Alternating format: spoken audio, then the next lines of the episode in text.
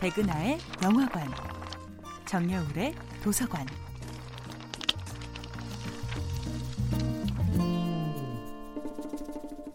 안녕하세요. 여러분들과 쉽고 재미있는 영화 이야기를 나누고 있는 배우 연구소 소장 백은하입니다. 이번 주에 만나보고 있는 영화는 리차드 링클레이터 감독, 에단 호크, 줄리 델피 주연의 18년에 걸친 러브스토리 Before 3부작입니다.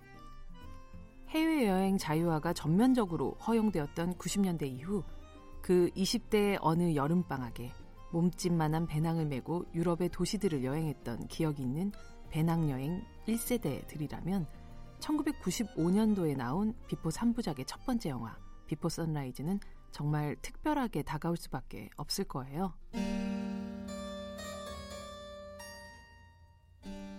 혼자 기차 여행을 하다 보면 가끔 이런 기대를 하게 되지 않나요? 내 옆자리에 첫눈에 반할 만큼 아름다운 혹은 멋진 사람이 앉는다면 좋겠어. 그리고 이런 많은 사람들의 상상을 실제로 펼쳐준 영화가 바로 Before Sunrise였습니다. 부다페스트에서 출발해 파리로 가는 기차에 앉은 프랑스 여자 셀리느는 마드리드에서 비엔나로 향하는 미국 청년 제시를 만나게 되죠.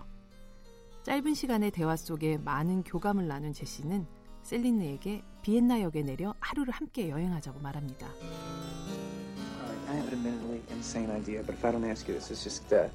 시간이 흘러서 10년, 20년이 지났다고 생각해봐. 넌 결혼을 했고, 그런데 결혼 생활이 정같지 않을 거야. 넌 전에 만났던 남자들을 떠올리면서 그 하나를 선택했으면 어떨까 생각을 하지. 그게 바로 나야. 과거를 회상하면서 현재가 소중하다는 걸 깨닫는다면 너와 미래의 남편에게 얼마나 큰 선물이 되겠어. 나 같은 나고자보단 네 남편이 100배 나을 테니까.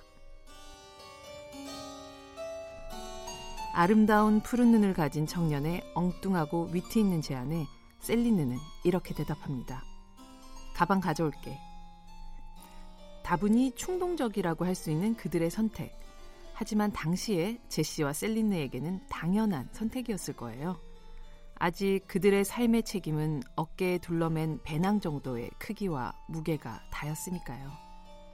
어쩌면 삶을 긴 여행이라고 생각한다면, 그리고 어깨의 짐을 조금 가볍게 만든다면, 우리는 가끔 즉흥적이면서 즐거운 선택과 일탈을 감행할 수 있지 않을까요?